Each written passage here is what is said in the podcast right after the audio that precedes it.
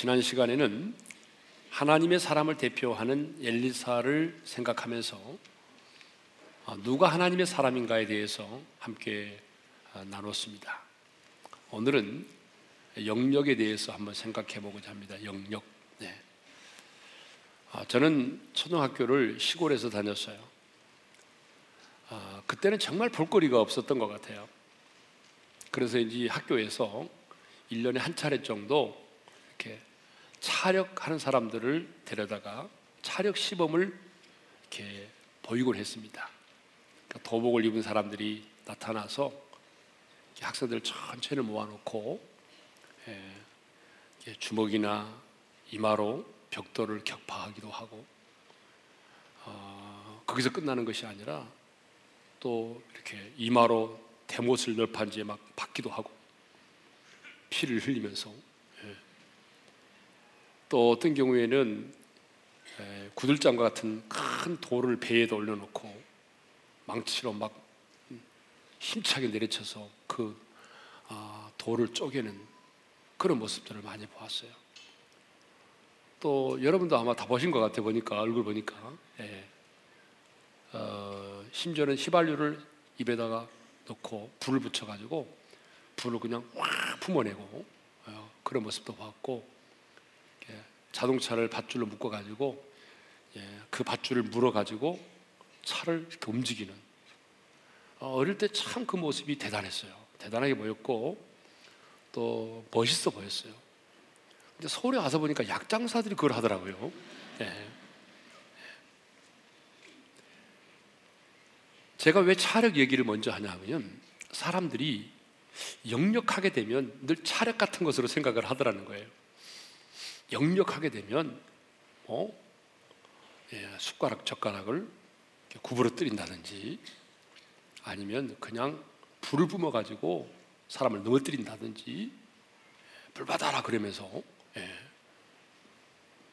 또 어떤 말을 가지고 막 자동차를 움직인다든지 이런 거를 사람들이 영역이라고 생각을 하더라고요. 근데 제가 엘리사를 묵상하면서 깨달은 것은 아, 그것이 영역이 아니라는 거예요. 정말 하나님의 사람에게서 영역이 뭔가? 여러분 영력이라고 하는 것은 한마디로 말하면 뭐죠? 그것은 영적인 능력을 말하는 거잖아요. 그러니까 spiritual power를 말하는데 그러니까 엘리사의 경우를 보게 되면 남들이 볼 수 없는 것을 볼 수 있기 때문에 성령의 능력으로 그것을 행하는 능력 이것을 좀 더 구체적으로 성경적으로 정의하라고 한다면 영력은 이렇게 말할 수 있겠어요. 사람을 통해서 일하시는 하나님의 능력. 네. 여러분 동의하십니까? 네. 그러니까 사람을 통해서 일하시는 하나님의 능력을 우리는 영역이라고 말할 수 있겠습니다. 자, 그러면 이제 구체적으로 어, 엘리사를 중심으로 해서 아, 구체적으로 영역이란 어떤 것인가를 살펴보도록 하겠습니다. 영역이란 첫째로 사탄의 공격을 무력화시키는 능력을 말합니다. 우리 한번 따라서 합시다. 사탄의 공격, 사탄의 공격을 무력화시키는 능력. 네. 당시 아랍 나라와 이스라엘은 적대적인 관계에 있었습니다. 그런데 이 아랍 나라의 왕이 자기 신복들과 더불어서 이스라엘을 무너뜨리기 위해서 끊임없이 끊임없이 전략을 세웠어요. 그래서 8절에 보게 되면 이런 말이 있어요. 읽겠습니다. 시작. 그때에 아람 왕이 이스라엘과 더불어 싸우며 그의 신복들과 의논하여 이르기를 우리가 아무데 아무데 진을 치리라 하였더니 자, 이렇게 아람의 왕과 그 신복들이 이스라엘을 무너뜨리기 위해서 끊임없이 의논하며 전략을 세웠던 것처럼 악한 영은 하나님의 사람인 우리를 무너뜨리기 위해서 끊임없이 끊임없이 간교한 전략을 세운다는 것입니다. 그래서 바울은 예배소서 6장 11절에서 이런 말을 했습니다. 다 같이 읽겠습니다. 시작. 마귀의 간계를 능히 대적하기 위하여 하나님의 전신갑주를 입으라. 거기 마귀의 간계라는 말이 나옵니다. 간계. 간사한 계략을 말하는데 이 간계라는 말이 헬라의 원문에 보니까 복수로 되어 있어요. 그러니까 여러분 무슨 말이냐 그러면 하나님의 사람인 우리를 넘어뜨리기 위한 사탄의 전략이 그만큼 다양하다는 것을 의미하는 것입니다. 그렇습니다. 이 주님의 몸된 교회와 그리고 또 하나님이 세우신 여러분의 가정, 하나님의 사람 한 사람 한 사람을 넘어뜨리기 위한 사탄의 전략은 수를 헤아릴 수 없을 정도로 다양합니다. 그러니까 성경을 보게 되면 때로는 사탄이 어떻게 역사하냐면 뱀처럼 간교한 방법으로 유혹을 합니다. 뱀처럼. 아담과 하와를 뱀이 유혹했지 않습니까? 또 어떤 경우에는 광명한 천사처럼 가장하에 접근합니다. 예. 거기서 끝나는 것이 아닙니다. 어떤 경우에는 아주 굶주린 사자처럼 우는 사자처럼 아주 포악한 방법으로 공격을 해옵니다. 어떤 경우에는 그 사람의 장점을 가지고 그를 공격하기도 하고 때로는 어떤 사람의 약점을 파고들어서 그를 넘어뜨리기도 합니다. 분명한 사실은 악한 영이 우리를 공격할 때에 어느 날 갑자기 충동적으로 즉흥적으로 우리를 공격하지 않는다는 사실입니다. 아주 치밀한 전략을 가지고 공격해 온다는 거예요. 사탄이 아담과 하와를 넘어뜨렸는데요. 그 사탄이 아담과 하와를 어떻게 넘어뜨리는지를 보면은 정말 우리가 잘 알 수 있어요. 자, 사탄이 첫사람 아담을 넘어뜨리는데 어떻게 넘어뜨리느냐 그러면 첫 번째 단계가 하와가 아담과 떨어져 홀로 있을 때입니다. 그러니까 아담을 공격해야 되는데 아담을 공격하기 전에 누구를 먼저 공격했냐면 하와를 먼저 공격한 거예요. 그것도 혼자 있을 때. 그래서 여러분 혼자 있을 때 조심하셔야 돼요. 그러니까 기러기 아빠들 조심하셔야 돼요. 기러기 엄마들 조심하셔야 돼요. 그러니까 저는 그래서 언제나 제 아내하고 함께 다닙니다. 경비는 많이 들어요. 그렇지만 사탄의 전략을 제가 알기 때문에 언제나 함께 다녀요. 홀로 있을 때 넘어지는 거예요. 홀로 있을 때. 자, 두 번째 단계가 뭐냐 그러면 두 번째 단계는 하와에게 하와의 마음속에 불평과 불만을 야기시키는 거예요. 자, 창세기 3장 1절을 읽겠습니다. 다 같이요. 뱀이 여자에게 물어 이르되 하나님이 참으로 너에게 동산 모든 나무의 열매를 먹지 말라 하시더냐. 하나님이 몰라서 묻는 겁니까? 알아요. 하나님은 동산의 모든 나무의 실과를 먹되 오직 한 가지 선악을 알게 하는 나무의 실과를 먹지 말라고 하셨어요. 여러분 비율로 보게 되면 모든 것을 먹을 수 있지만 딱 한 가지입니다.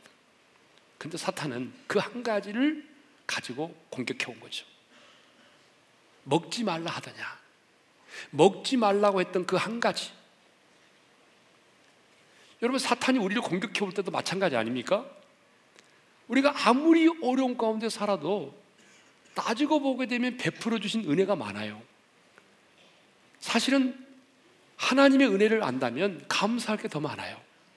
그런데 사탄은 그 감사할 수밖에 없는 것들은 잊어버리게 만들고 오늘 내 삶의 부족한 부분, 내 삶의 연약한 부분, 그거 하나를 가지고 우리로 하여금 어떻게 만들어요? 불만을 갖게 만들고 불평을 이야기하게 만들어요. 그러니까 세 번째 단계는 뭐냐? 세 번째 단계는 하나님의 말씀을 의심하게 만들어요. 자, 여러분 창세기 3장 4절과 5절을 읽겠습니다. 시작. 너희가 결코 죽지 아니하리라. 너희가 그것을 먹는 날에는 너희 눈이 밝아져 하나님과 같이 되어 선악을 알 줄 하나님이 아심이니라. 하나님은 분명히 말씀하셨어요. 이것을 먹는 날에는 반드시 죽으리라. 근데 결코 죽지 않는다. 하나님의 말씀 의심하게 만드는 거예요. 여러분 이렇게 하나님의 말씀이 딱 의심이 되니까 그 다음에는요 보는 것이 달라졌어요. 그래서 선악과를 딱 보니까 어제와는 달리 선악과가 어떻게 보였을까요? 먹음직도 하고 보함직도 하고 지혜롭게 할 만큼 탐스럽게 보였던 거예요. 여러분 선악과는 에덴 동산의 중앙에 있어요. 변두리 있지 않아요. 중앙에 있다는 얘기는 무슨 말이냐면 매일매일 볼 수 있는 곳에 있었다는 거예요. 어제만 해도 선악과를 보는 순간에 너무 감사했어요. 그런데 사탄이 주는 말을 딱 접수하고 나니까 어때요? 그 선악과가 먹음직하고 보암직하고 지혜롭게 할 만큼 탐스럽게 보여서 아담이 먼저 먹고 그리고 남편에게 주어서 남편도 먹게 만들었다 그 말이에요. 아내 말안 듣는 남자가 없어요. 그때부터 지금까지. 그러니까 사탄의 공격 목표는 하와가 아니었습니다.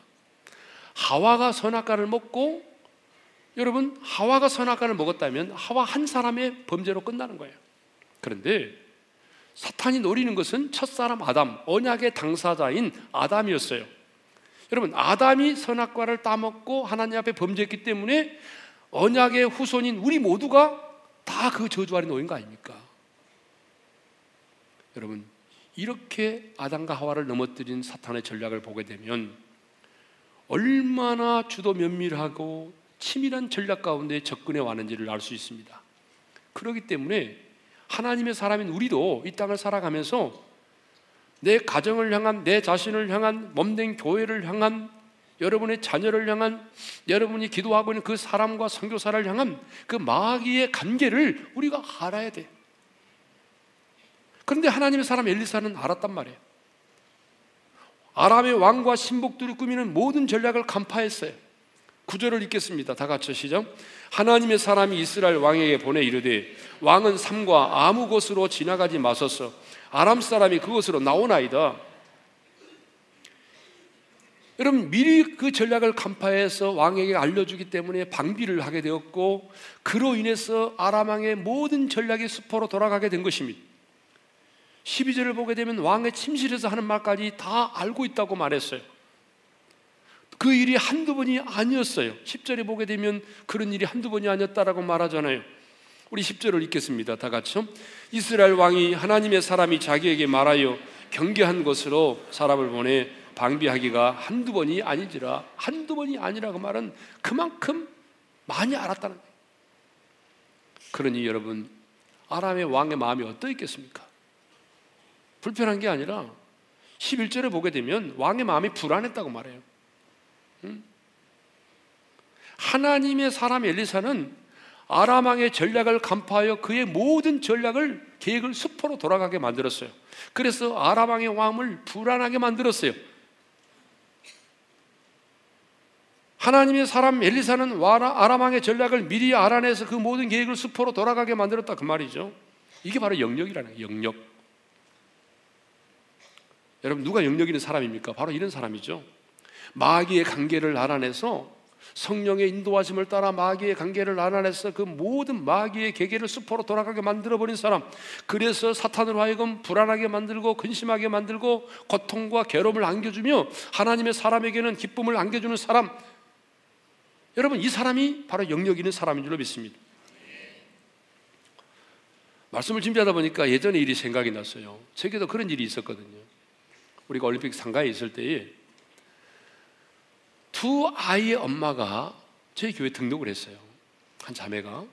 근데 이분은 어떤 분이냐 그러면 어, 남편은 어, 이미 집을 떠났어요. 아이들을 버리고 아내를 버리고 어, 술집의 여자를 만나가지고 다른 곳에 집을 얻어 살아요. 그러니까 법적으로는 이혼이 안 됐지만은 거의 이혼된 가정이나 마찬가지죠. 이 자매가 등록을 했어요. 우리 교회에. 그러면 교인들이 별로 없을 때니까 한 번 그런 사람이 등록을 하게 되면 상한가를 치는 겁니다. 그래서 뭐 새벽 기도도 나오니까 교사도 해 주십시오. 성가대도 해 주십시오. 뭐 난리가 났죠. 예. 근데 나중에 알고 보니까 이 사람은 악한 영이 우리 교회를 무너뜨리고 저희 가족을 넘어뜨리기 위해서 보낸 악한 영이 보낸 전사였어요. 그래서 제가 둔촌 아파트 그때 살고 있었어요. 근데 악한 영이 악한 영이 제가 살고 있는 아파트의 동수를 가르쳐 줬어요. 그래가지고 제가 살고 있는 그때 제가 609에 살고 있었는데 406호로 이사를 왔어요. 가르쳐 준 적이 없어요. 예. 근데 그 무렵에 어떤 일이 있었냐 그러면 제가 전도 폭발 훈련을 받고 있었어요. 근데 한 목사님이 설교를 하는데 과부를 잘 돌봐주라는 설교를 했어요. 제가 그때 너무 감동을 받아가지고 돌아와서 제 아내에게 이 집사님이 오기 전입니다. 여보, 우리는 과부를 잘 돌봐야 되겠다. 이게 너무 중요하다. 그러니까 다짐을 했어요. 그 무렵에 이분이 등록을 했어요. 그래서 우리는 하나님이 보낸 사람이고 하나님 우리를 테스트하는가 보다 생각을 했죠. 근데 이분이 아침에 밥을 먹으면 우리 집으로 출근하는 거예요. 그러니까 점심 때가 되면 사모님 점심을 뭘로 먹을까요? 저녁 때가 돼도 안 가요. 저녁에는 뭘로 먹죠? 이렇게. 그때는 제가 사무실이 없기 때문에 집에서 다 설계 준비를 해야 되는데 이분이 와가지고 가지라는 거예요. 한 3일째 되니까 제 아내가 힘들어해요. 그래서 제가 그래서 여보, 우리는 이겨내야 돼. 왜냐하면 하나님 우리를 테스트하는지도 몰라. 왜 잘했어요? 근데 제가 이제 그때 러시아 9박 10일 동안 단기 선교를 갔어요. 선교를 마치고 돌아오는데 돌아오는 날 하나님이 내 마음에 감동을 주셔서 성령께서 무슨 감동을 주냐면 너 10일 금식해라.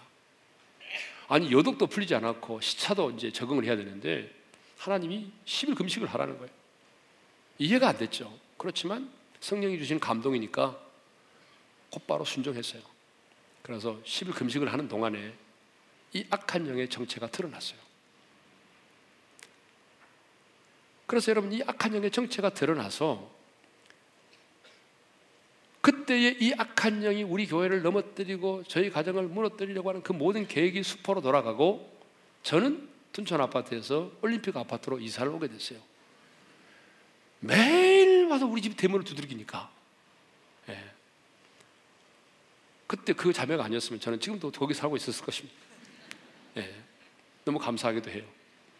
자, 무슨 말이냐 그러면 끊임없이 끊임없이 악한 영은 계획을 가지고 전략을 가지고 접근해 온다 그 말이에요. 그러니까 우리가 깨어있지 못하면 성령의 인도하심을 받지 못하면 여러분 그대로 당하게 돼 있어요. 네. 영역이 뭐냐? 마귀의 계계를 간파하여 여러분 그 마귀의 공격을 무력화시키는 것. 그래서 악한 영에게는 고통과 괴로움을 안겨주고 하나님의 사람에게는 육회, 상쾌, 통쾌 여러분 이런 기쁨을 안겨주는 사람이에요. 여러분 이것이 바로 영역인 줄로 믿습니다. 저는 오늘 이 설교를 듣는 우리 모두가 다 영역 있는 사람이 돼서 여러분들로 말미암아 여러분의 가정을 향한 여러분의 남편과 여러분의 자녀를 향한 여러분의 직장과 비전을 향한 그런 모든 마귀의 계획이 간파되어지고 그 모든 마귀의 계획이 숲으로 돌아가기를 원합니다. 그래야 그래야 그게 바로 영역입니다. 두 번째로 영역이 뭐냐? 두려움이 없는 담대함입니다. 여러분 아람의 왕이 엘리사를 제거하기 위해서 엘리사가 머무르고 있는 도단성을 완전히 에워쌌잖아요. 그것도 뭐 말과 병거와 모든 군사를 동원해서 빠져나가지 못하도록 겹겹이 에워쌌어요. 그래서 아침에 일찍 일어나서 그것을 본 엘리사의 사한이 뭐라고 말했습니까? 아, 내 주여 우리가 어찌하오리까? 이렇게 반응했잖아요. 그때에 하나님의 사람 엘리사가 자기의 종에게 이렇게 말하죠. 여러분 16절을 읽겠습니다. 다 같이 시작. 두려워하지 말라. 우리와 함께 한 자가 그들과 함께한 자보다 많으니라. 따라서 합시다. 두려워하지 말라. 예, 두려워하지 말라고 그랬어요. 두려워하지 말라고. 예. 하나님이 보내신 천상의 군대를 볼 수 있었기 때문에 여러분 엘리사는 두려워하지 않았어요. 나이로 보게 되면 젊은 누가 젊어요? 이 젊은 종이라고 그랬잖아요. 그러니까 이 엘리사의 종이 훨씬 젊어요. 그런데 젊은 종은 두려워 떨었지만 하나님의 사람은 두려워하지 않았던 것입니다. 여러분 무엇이 영역이냐? 바로 이런 거죠. 두려움이 없는 담대함. 사방으로 내가 위에 쌓임을 당해도 그 상황 가운데서도 두려워하지 않는 것. 이 담대함을 갖는 것. 이것이 뭐죠? 이것이 바로 영역이라는 거예요. 영역. 초대교회 사도들에게 있었습니다. 그들은요 예수 이름을 전하는 일에 두려워하지 않았어요. 베드로와 요한은요 여러분 어? 그 성전에 기도하러 가다가 남에서부터 안진병이 된 자를 주 예수 이름으로 일으켰잖아요. 그리고 가는 곳마다 주 예수의 부활을 전하니까 그 당시에 기득권층에 있는 이 종교 지도자들이 사두개인과 장로들이 이업을 했어요. 감옥에 가뒀어요. 때렸어요. 다시는 예수 이름으로 말하지도 말고 가르치도 말라고 해유했어요. 그럼에도 불구하고 그들은 감옥에 갇히는 거 두려워하지 않았어요. 사도행전 4장 31절을 읽겠습니다. 다 같이요. 빌기를 당함에 먼 곳이 진동하더니 무리가 다 성령에 충만하여 담대히 하나님의 말씀을 전하니라. 담대히 하나님 말씀을 전했다는 거죠. 사도행전 27장을 보게 되면 바울이 재판을 받기 위해서 로마로 압송되는 장면이 나옵니다. 배를 타고 가는데 그 배에 276명의 사람이 타고 있었어요. 가다가 유라굴로라는 광풍을 만나게 됩니다. 광풍입니다. 순풍이 아니에요. 어느 정도의 광풍이었냐 그러면요. 이틀째 되는 날 그 배에 타고 있는 사람들이 각기 배 안에는 자기의 짐들, 예? 그 당시에 비단이라든가 식량이라든가 이런 모든 것들을 다 살아남기 위해서 바다에 던졌어요. 사흘째 되는 날에는 배의 기구들마저 던졌어요. 그럼에도 불구하고 여러 날 동안 해를 보지 못했어요. 강풍은 수그러들지 않았어요.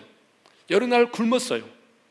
성경의 표현대로 말하면 구원의 여망이 사라졌다고 되어 있어요. 이제 우리는 죽었구나. 그러면서 죽음의 순간만을 그들은 기다리고 있었어요. 그때에 제수의 신분으로 끌려가던 사도 바울이 여러분 배 한복판에 섰습니다. 두려워 떠는 자들을 향해서 이렇게 말합니다. 여러분 안심하십시오. 여러분의 생명은 아무런 이상이 없을 것입니다. 배만 손상을 입을 것입니다. 제가 여러분에게 이렇게 말씀하는 이유는 어젯밤에 하나님의 사자가 내 곁에 서서 이렇게 말씀하셨습니다. 사도행전 27장 24절입니다. 다 같이요. 바울아 두려워하지 말라. 네가 가이사 앞에 서야 하겠고 또 하나님께서 너와 함께 항해하는 자를 다 내게 주셨다 하였으니 하나님이 어젯밤에 하나님의 사자를 보내셔서 말씀하셨습니다. 두려워하지 말라고. 네가 가이사 앞에 서야 할 것이라고. 하나님이 내게 주신 사명, 내가 로마의 황제 가이사 앞에 서야 되는 그 사명 때문에 여러분 죽지 않습니다. 두려워하지 마십시오. 나는 하나님이 말씀하신 그대로 될 줄로 믿습니다. 여러분 거기에 타고 있는 276명의 사람들은 거친 파도를 보고 바람의 소리를 듣고 풍랑을 보았어요. 그렇지만 하나님의 사람 엘리사는 여러분 그 칠같이 어두운 밤 속에서도 풍랑을 바라보지 않았어요. 바람의 소리를 듣지 않았어요. 내 곁에 있는 하나님의 사자를 본 것입니다. 하나님의 음성을 들은 것입니다. 할렐루야. 그래 두려워하지 않았던 거예요. 이렇게 하나님의 사람은 사방으로 오기 싸임을 당하고 예? 때로는 풍랑을 만나도 두려워하지 않는다. 두려워하지 않은 이 담대함 이게 바로 뭐냐? 이게 바로 영역이라는 거예요. 영역. 심지어 하나님의 사람들은 죽음의 순간 앞에서도 두려워하지 않습니다. 여러분 이 세상의 가장 큰 두려움은 죽음이에요. 그러니까 제가 목회자로서 가장 큰 보람이 뭐냐 그러면 임종을 앞두고 있는 성도들의 가정을 신방할 성도들을 신방할 때입니다. 어떤 분은 가보게 되면요, 그 죽음의 공포 앞에 얼굴이 흑갈색으로 변해 있어요. 얼마나 죽음이 무서운지, 예? 그막 죽음이 자기에게 임박해 오는데 시계 소리가 차칵차칵 나면은요, 막 자기 생명이 갉아먹는 시간이에요. 너무 무서워요. 그런데 가서 제가 복음을 전합니다. 예수님의 십자가의 복음을 전하고 그럼에도 불구하고 하나님의 사랑은 변치 않았음을 얘기하고 이제 잠시 후에 일어날 일들을 얘기해 어떤 일이 일어날 것이다라고 그리고 예수님 영접하고 구원의 확신을 딱 가져. 지금 눈을 감으면 하나님의 나라에서 눈을 뜨겠습니까? 예. 목사님 천국에서 만납시다. 그리고 빠빠이 하고 헤어져 그때 보게 되면 처음 만났을 때 얼굴이 그렇게 흑갈색으로 변했던 사람이 여러분 하나님의 생명이 딱 그 안에 들어오니까 얼굴에서 빛이 나고 환해지고 평안해지는. 예? 타이타닉 영화를 여러분 아마 보셨을 겁니다. 안 본 사람이 거의 없을 텐데 여러분 이 타이타닉 영화 하게 되면 제일 인상 깊은 게 여러분에게 어떤 장면입니까? 이거죠, 이거. 예. 이건 젊은 사람들이 하는 얘기고 하나님의 사람은 이거 아닙니다. 이게 하나님의 사람은 이게 아니라 그 마지막 순간에 그렇죠? 막 배가 침몰하고 사람들이 물에 빠져 죽어가고 막 죽어가는 그 순간에 마지막까지 바이올린으로 네 줄을 가까이 하게 하면 그 찬양을 연주했던 악사들입니다. 그 여러분 악사들 가운데 실제로 그 웰레스 하틀리라고 하는 사람은 실제 인물입니다. 그는요 복음을 전하기 위해서 그 배를 탔던 사람이에요. 여러분 죽어가는 그 마당에 사람들이 막 아비규환이지 않습니까? 그런데 그 죽음의 순간에 자신도 살아보려고 몸부림쳐야 되는데 그는 여러분 바이올린을 켰어요. 찬양을 연주했어요. 영화에는 나오지 않지만 그 당시에 살아있던 사람들의 증언에 의하면 이 사람은요 그 연주만 하는 것이 아니라 외쳤다고 말합니다. 죽어가는 사람들에게 예수님을 믿으십시오. 예수님만 의지하십시오. 예수님만이 소망입니다. 라고 외쳤다는 거예요. 여러분, 죽음의 순간에도 찬양할 수 있고 사람들에게 복음을 전할 수 있는 이 능력 이게 뭐죠? 이게 바로 영역입니다. 2007년 한국 사회를 떠들썩하게 했던 샘물교회 사건이 있습니다. 23명의 형제와 자매들이 저 아프가니스탄으로 단기 선교를 떠났어요. 귀국 4일 전에 여러분 그들이 탈레반 반군에게 납치를 당했습니다. 그래가지고 여러분 뭐 그 당시에 뭐 계속 생중계하고 그랬으니까 잘 알지 않습니까? 그때 납치를 당했을 때에 그 배형규 인솔자 배형규 목사가 여러분 그들 앞에 이렇게 말했다고 그래요. 그 대원들 중에 가장 나이가 많은 유경식 장로가 쓴 간증에 의하면 죽음의 공포가 밀려오는 순간에 그 배영규 목사가 대원들 앞에서 이렇게 말했습니다. 형제 자매 여러분, 너무 염려하지 마세요. 전 세계 성도들이 우리를 위해서 기도할 것입니다. 그러나 이 사람들은 자기들의 협상을 유리하게 끌기 위해서 우리 중에 한두 사람을 죽일지도 모릅니다. 자기들의 선전 효과를 위해서 비디오를 찍으면서 총살할지도 모르겠습니다. 그때 제가 제일 먼저 앞장을 서겠습니다. 그리고 이 사람들에게 복음을 전하겠습니다. 그때 나이가 많은 유경식 장로님이 말했답니다. 목사님, 순서를 바꾸시죠. 저는 이제 나이도 많고 살 만큼 살았습니다. 목사님은 나이도 젊으시고 나가 살 일도 많으시고 우리 팀원들을 안전하게 인도하셔야 합니다. 제가 먼저 나가겠습니다. 그때 배 목사가 이렇게 말했다고 합니다. 아닙니다. 전부터 저는 선교사로 나아가서 선교지에서 복음을 전하다가 그때 하나님이 저에게 순교 기회를 주시면 제가 그때 가서 순교를 하려고 했는데 순교의 기회가 앞장 좀 앞당겨진 것 같습니다. 그때에 유장로님이 또 말했습니다. 목사님 정 그러시다면 공평하게 제비를 뽑으시죠. 예. 그때에 또 배목사가 이렇게 말했습니다. 장로님, 저는 목사입니다. 제 자리 넘보지 마세요. 예? 그리고 얼마 후에 배목사는 순교를 했습니다. 여러분 보세요. 누가 이 죽음 앞에서 내가 먼저 죽겠다고 말할 수 있어요? 예? 누가 이 죽음의 공포 앞에서 두려움 없이 순교할 수 있단 말입니까? 이것은 부활을 죽음을 이긴 부활의 생명을 가진 자들만이 할 수 있는 담대함입니다. 이것이 바로 영역입니다. 저는 우리 어느 교 성도들이 다 언젠가는 이 세상을 떠나게 될 텐데 이 세상을 떠나는 그 마지막 순간에 막 죽음 앞에 겁을 내고 두려워하는 자가 아니라 정말 하나님 주신 가장 평안한 가운데 두려움이 없이 여러분의 영혼이 육체의 장막을 벗고 이 땅을 떠날 수 있기를 주님의 이름으로 축원합니다. 그것이 바로 영역이래 영역. 예? 세 번째로 영역이 뭐냐? 말대로 되어지는 능력입니다. 하나님의 사람 엘리사는 자신의 사한이 아람의 군대를 보고 두려워할 때 이렇게 기도했어요. 여호와여 원하건대 그의 눈을 열어서 보게 하옵소서. 그 17절 하반절에 보니까 이런 말씀 있죠. 다 같이 읽습니다. 시작. 여호와께서 그 청년의 눈을 여심해 그가 보니 불말과 불병거가 산에 가득하여 엘리사를 둘렀더라. 여호와께서 그 기도를 들으시고 그 엘리사의 종의 눈을 열어 주셨다는 거예요. 예? 그런데 여기서 끝나는 것이 아니죠. 이번에 엘리사가 자신을 죽이고자 도단성을 에워싸고 있는 그 아람의 군대를 바라보면서 이렇게 말하지 기도합니다. 저 무리의 눈을 어둡게 하옵소서. 이렇게 기도했더니 하나님께서 어떻게 하셨어요? 그들의 눈을 어둡게 만드셨어요. 여러분, 여기서 그들의 눈이 어두워졌다는 얘기는 사물을 식별하지 할 수 없는 완전히 소경된 상태가 됐다는 얘기가 아니에요. 어떻게 알 수 있냐 그러면 그들이 엘리사의 인도를 받아서 그들이 엘리사를 잡으려고 왔는데 엘리사의 인도를 받아 가지고 19km나 떨어져 있는 도단성에서 사마리아 성까지는 19km입니다. 여러분 19km 적은 거리가 아닙니다. 그 머나먼 거리를 그들이 인도함을 받아 가지고 사마리아 성까지 왔다는 거예요. 이것을 보게 되면 소경이 된 건 아닙니다. 뭐가 됐다는 거예요? 눈이 어두워졌다 그 말은 판단력이 흐려졌다는 거예요. 정신이 혼미해졌다는 거예요. 그래서 그들이 사마리아 성에 들어왔을 때 엘리사가 이렇게 기도합니다. 20절에 보니까 이 무리의 눈을 열어서 보게 하옵소서. 그랬더니 정신이 온전해진 겁니다. 와서 보니까 뭐예요? 도단성에 있었는데 자기들이 지금 사마리아 성에 와 있는 거예요. 자, 여기서 우리가 알 수 있는 게 뭐죠? 하나님의 사람 엘리사가 선포한 대로, 기도한 대로 그대로 이루어졌다는 사실입니다. 여러분 이것이 바로 영역입니다. 여러분 본문만이 아니라 엘리사가 참 많은 기적을 행했는데 엘리사가 행한 기적의 현장들을 다 보면 그 입에서 나오는 말대로 됐어요. 여러분 열왕기 2장을 보게 되면 그 여리고성의 물이 그 물을 먹으면 사람들이 막 죽기도 하고 과일의 열매를 맺지 못하는 거예요. 그때에 엘리사가 어떻게 하냐 그러면 물의 근원으로 가서 소금을 가운데 던지면서 예수님의 이름으로 명했단 말이에요. 그때는 예수님의 이름이 아니지만 여호와의 말씀이 내가 이 물을 고쳤으니 이로부터 다시는 죽음이나 열매 맺지 못함이 없을지니라 이렇게 돼 있단 말이에요. 열왕기 2장 21절에 보면은 그가 소금을 던지면서 행하였던 말대로 어떻게 됐다는 얘기입니까? 물이 좋아졌다는 얘기입니다. 먹을 수 없는 물이 좋아진 거예요. 말대로 된 겁니다.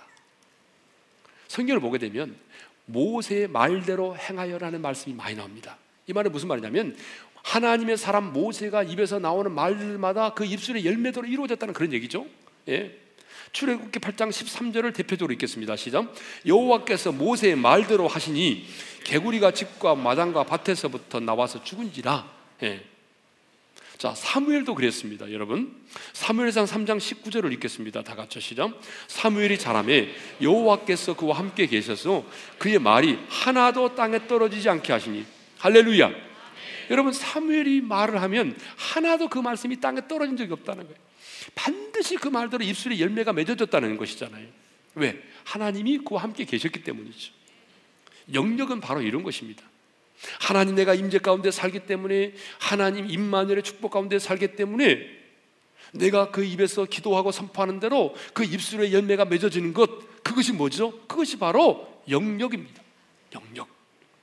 에스겔 37장을 보게 되면 에스겔 골짜기 마른 뼈들이 살아나서 하나님의 군대가 되는 장면이 나옵니다. 그때도 보게 되면 언제 마른 뼈들이 살아나서 하나님의 군대가 됩니까? 하나님의 말씀을 대언할 때입니다. 하나님 말씀을 대언할 때. 에스겔 37장 7절을 읽겠습니다. 다 같이요. 이에 내가 명령을 따라 대언하니 대언할 때에 소리가 나고 움직이며 이뼈 젖뼈가 들어맞아 뼈들이 서로 연결되더라. 음. 말씀대로 예언할 때에 하나님의 생기가 그들 가운데 임했지 않습니까? 그렇습니다. 명령하고 선포할 때에 그대로 이루어지는 그 능력이 바로 영역입니다. 우리가 금요 기도회 때에 이제 병든 자들을 우리가 서로 기도하지 않습니까? 그 연약한 부분에 손을 얹고 우리가 이제 예수님의 이름으로 명령하고 선포하는 기도를 하는데 여러분 많은 분들이 와서 간증을 해요 저한테. 이게 뭐냐 그러면 예수님의 이름으로 내가 병든 부분에 손을 얹고 믿음으로 선포하고 기도할 때에 자기에게 불이 임했다는 그리고 실제로 그 병이 고침을 받았다는 거예요. 영역이 뭡니까? 말씀대로 이루어지는 것입니다. 근데 내 자신의 야망을 선포한다고 이루어지는 것이 아니라 하나님의 뜻을 온전히 깨닫고 그 깨달은 하나님의 말씀을 내가 믿음으로 선포하며 기도할 때에 그대로 이루어지는 능력이 바로 뭐죠? 그게 바로 영역입니다. 그렇기 때문에 여러분 지금 이 시대야말로 어느 때보다도 영역이 필요합니다. 왜 우리가 사는 시대가 정말 악하고 폐역한 시대고 하나님을 믿는 사람들을 모독하는 그런 시대이기 때문에 여러분 지금 이 시대야말로 영역 있는 목회자가 필요하고 영역 있는 스승이 필요하고 영역 있는 부모가 필요한 시대를 우리가 살아가고 있습니다. 그런데 요즘에 영역이 별로 없어요. 속된 말하면 영빨이 별로 없어요. 그러다 보니까 사람들이 우습게 알아요. 강단에서 선포되는 말씀도 막 우습게 알아요.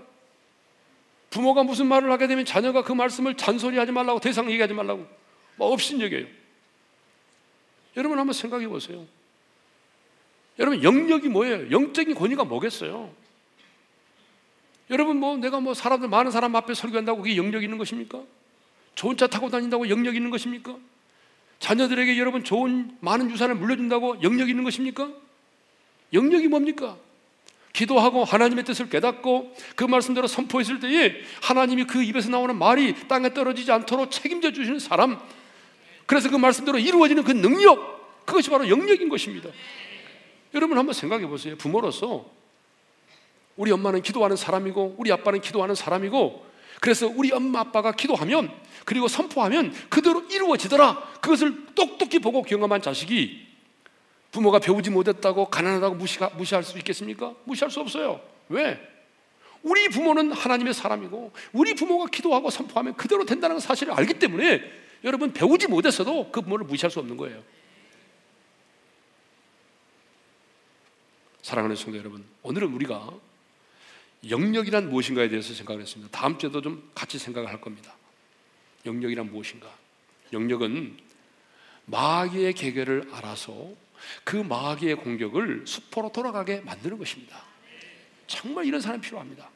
두 번째로는 어떤 상황과 환경 가운데 있든지 간에 두려워하지 않는 담대함. 그것이 바로 영역입니다.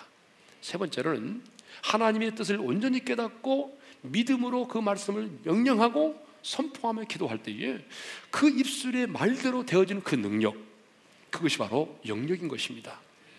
그렇기 때문에 여러분, 영역은 숨겨질 수가 없어요. 주님이 산에 있는 동네가 숨겨질 수 없다고 말씀하신 것처럼 영역을 가지면 그 사람은 숨겨질 수가 없습니다. 여러분, 왜 영역이 숨겨질 수 없겠어요? 영역은 가는 곳곳마다 사탄의 경관지를 무너뜨리고 사탄의 공격을 무력화시키기 때문에 여러분 영역 있는 사람은 어디를 가든지 간에 숨겨질 수가 없는 것입니다. 왜 영역은 어디를 가든지 간에 내가 그 직장을 가든지 어떤 집으로 시집을 가든지 간에 하나님의 사람, 영역 있는 사람이 머물러 있는 현장에는 두려움을 몰아내고 하나님이 주신 평화가 임하기 때문이죠. 왜 숨겨줄 수 없습니까? 영역이 있는 사람이 있는 곳에는 그 사람이 기도하고 하나님의 뜻을 깨닫고 기도하고 명령하고 선포한 대로 이루어지는 하나님의 구원의 역사를 볼 수 있기 때문에 여러분 영역은 숨겨줄 수가 없는 것이죠. 술 담배 피우는 사람도 숨겨줄 수 없어요. 근데 여러분 술 담배 피우는 사람도 숨겨줄 수가 없는데 어떻게 영역에 숨겨질 수 있겠습니까? 음. 제가 어떤 곳에 이사 가면요 좋아하는 사람도 있지만 되게 불편한 사람. 제가 그 동으로 이사 가면 불편해하는 사람도 있었어요. 예전 올림픽 아파트 살 때 제 옆집으로 이사 오려는 사람도 있었지만 아, 목사님 또 우리 동으로 또 이사 오셨네. 이렇게 불편한 사람도 있었어요. 아주 극과 극이에요. 그런 사람들은 대부분 이제 이걸 마시고 마시고 이거 하시는 분들이죠. 예, 저도 참 민망할 때가 많아요. 주차장에 차를 몰고 가다가 아침에 출근하면서 쫙 몰고 가신 집사님들을 보게 됩니다. 그러면 제가 차를 몰고 나갈 수가 없어요. 그분 나갈 때까지 기다려야 돼요. 예, 그분이 얼마나 민망해하겠어요. 한 번은 이거 하다가 딱 저를 보는 순간에 이분 이 담배를 집에 입술 확 얼마나 힘들었겠어요. 예?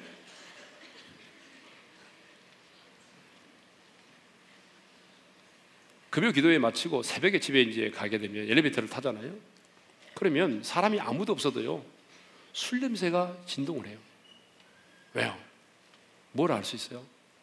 방금 전에 누군가 술 취한 사람이 이 엘리베이터를 탔었다는 증거잖아요. 숨겨질 수가 없어요. 담배 피는 사람들, 아, 담배 냄새 풍기지 않도록 하기 위해서 막 담배 피고 난 다음에 막 은단을 씻고, 막 껌을 씻고, 양치질하고 그래도 우리 같은 사람들은 담배를 안 피기 때문에 딱 가까이 오면 금방 알아요. 어, 담배 피는구나. 다 알아요. 네, 말안 해서 그렇지. 다 알아요. 네. 여러분, 술과 담배도 숨겨질 수 없는데 그 냄새 때문에 여러분, 하나님의 성령이 역사하시는 그런 영역 있는 사람이 숨겨질 수 있겠습니까? 영역 있는 사람은 어디를 가든지 간에 여러분, 영적인 기운을 느끼게 되어 있습니다. 영적 기운이 뿜어져 나오게 되어 있어요.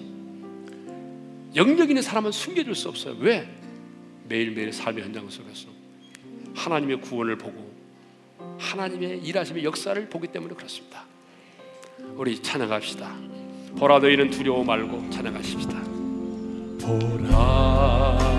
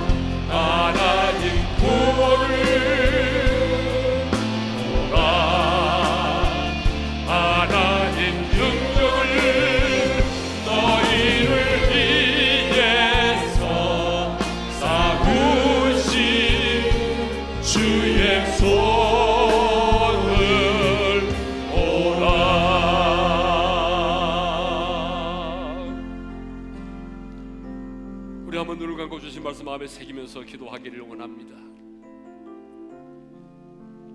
여러분 참 우리는 악한 시대를 살아갑니다. 그러므로 어느 시대보다도 우리에게는 영역이 필요합니다. 여러분 영역은 자력이 아니에요. 영역은요 엘리사처럼 마귀의 계계를 간파하여 그 마귀의 공격을 무력화시키고 스포로 돌아가게 만드는 거예요. 여러분 마귀는 즉흥적으로 여러분을 우리를 공격한 적이 없어요. 분명한 사실은 여러분을 향한 여러분의 가정을 향한 여러분의 자녀를 향한 여러분의 남편을 향한 여러분의 비전을 향한 이 몸된 교회를 향한 마귀의 관계가 있다는 사실을 아셔야 됩니다. 치밀한 전략을 가지고 있다는 사실을 아셔야 돼요. 누가 합니까? 성령의 인도하심을 따라 사는 자가 그걸 간파할 수 있어요. 그리고 무릎으로 기도하여 그 마귀의 기계를 수포로 돌아가게 만들어야 합니다. 그게 바로 영역인 것입니다. 두 번째로 영역이 뭡니까? 두려움이 없는 담대함입니다. 인생을 살다 보게 되면 하루에도 여러분 두려워 떨 수밖에 없는 상황이 얼마나 많은지 모릅니다. 어떤 상황을 내가 만날지라도 두려워하지 않는 그 담대함, 그게 바로 영역이라 그 말이에요. 네. 오늘 이게 필요합니다. 죽음의 순간에도 두려워하지 않는 그 담대함, 사방으로 오게 싸움을 당해도 두려워하지 않는 그 담대함, 그것이 바로 영역입니다. 영역이 무엇입니까? 하나님의 뜻을 온전히 깨닫고 내가 믿음으로 기도하고 믿음으로 선포할 때에 하나님이 내 입술의 말이 하나도 땅에 떨어지지 않도록 책임져 주심으로 입술의 아름다운 열매가 맺는 것 말대로 되어지는 것 그것이 바로 영역입니다. 이것이 우리에게 필요합니다. 하나님 오늘 이 시대에 살아가는 내게 이 영역이 필요합니다. 이 영역을 가지고 당당하게 살게 하시고 담대하게 살아가게 도와주십시오. 다 같이 우리 다 같이 주여 한번 부르고 부르짖어 기도하며 나가겠습니다. 주여 할렐루야 아버지 하나님 오늘 우리에게 귀한 말씀을 주셔서 감사합니다. 어느 때보다 도 악하고 음란하고 폐역한 시대를 살아갑니다. 하나님이 이렇게 악하고 음란하고 폐역한 시대를 살아가는 우리들에게 하나님이 엘리사에게 주신 그 갑절의 영적 성감을 주시고 갑절의 성령의 역사를 저희들에게 허락해 주시기를 원합니다. 하나님 아버지 오늘 우리에게 하나님이 마귀의 계계를 간파할 수 있도록 성령님 성령 명성을 듣게 하시고 성령님의 다스림에 예민하게 반응하게 도와주셔서. 성령의 도와심을 따라 살아 마귀의 한계를 알게 도와주옵소서. 나를 향한 내 가정을 향한 내 직장을 향한 법된 교회를 향한 내 자녀를 향한 하나님 모든 마귀의 관계를 알아내게 하시고 하나님 무릎으로 승부하여 하나님 모든 그 마귀의 관계를 무력화시키고 승리할 수 있도록 도와주시기를 원합니다. 그래서 우리가 가는 곳마다 사탄의 경관들이 무너지게 도와주시고 모든 마귀의 계획들이 수포로 돌아가게 도와주옵소서. 하나님 아버지 우리에게 두려움이 없는 감담을 허락해 주옵소서. 어떤 상황 가운데 있을지라도 사람들에게 우겨싸임을 당했을지라도 하나님 아버지요 정말 아버지는 죽음 앞에 서는 순간 하나님 어떤 상황 속에서 하나님 우리 오의 지체들이 겁을 내지 않게 하시고 바람을 두려워하지 말게 하시고 하나님 아버지 파도를 바라보며 두려워하지 말게 도와주시고 두려워함이 없는 담대함을 허락해 주시기를 원합니다. 아버지 하나님이요 수 완 엘리사처럼 하나님 우리가 하나님의 뜻을 깨닫고 믿음으로 기도하고 선포할 때마다 하나님이여 우리 입술의 말에 하나도 땅에 떨어지지 않도록 책임져 주시고 입술의 열매가 맺게 하여 주시고 그 말씀대로 되어지는 놀라운 은혜와 축복이 우리 가운데 임하게 하여 주옵소서. 우리 아버지 하나님 참으로 폐역한 시대를 살아갑니다. 이렇게 악한 시대를 살아가기에 이제 우리에게 영역이 필요합니다 주님 우리에게 영역을 주시되 성령의 인도하심을 따라 살아 마귀의 계계를 간파해낼 수 있도록 도와주십시오. 내 자신을 향한 내 가정을 향한 주님 없는 교회를 향한 내 자녀를 향한 내 비전과 또 선교사님을 향한 모든 마귀의 관계를 간파하게 도와주시고 우리가 무릎으로 승부함으로 그 모든 마귀의 계계들 수포로 돌아가게 도와주십시오. 그래서 어둠의 영웅들에게는 고통과 괴로움을 안겨주고 하나님의 사람들에게는 기쁨과 즐거움을 안겨줄 수 있는 그런 하나님의 사람들이 되게 하여 주옵소서. 주님 우리에게 두려움이 없는 담대함을 허락해 주시기를 원합니다. 우리가 어떤 상황 가운데 있을지라도 사방으로 우리에게 싸움을 당할지라도 죽음 앞에 서는 순간이 올지라도 하나님 우리가 두려워하지 않게 도와주십시오. 뿐만 아니라 우리 입술에 나오는 모든 말들 하나님의 뜻을 온전히 깨닫고 내가 믿음으로 명령하고 선포할 때마다 하나님이 내 입술에서 나오는 그 말이 하나도 땅에 떨어지지 않게 하여 주시고 책임져 주심으로 그 말대로 되어지는 권세와 능력이 있게 하여 주옵소서. 이제는 우리 주 예수 그리스도의 은혜와 하나님 아버지의 영원한 그 사랑하심과 성령님의 감동하심과 교통하심과 축복하심이 이제 하나님이신 영역을 따라 인생을 살기를 원하는 모든 지체들 위해 이제로부터 영원토록 함께 하시기를 축원하옵나이다. 아멘.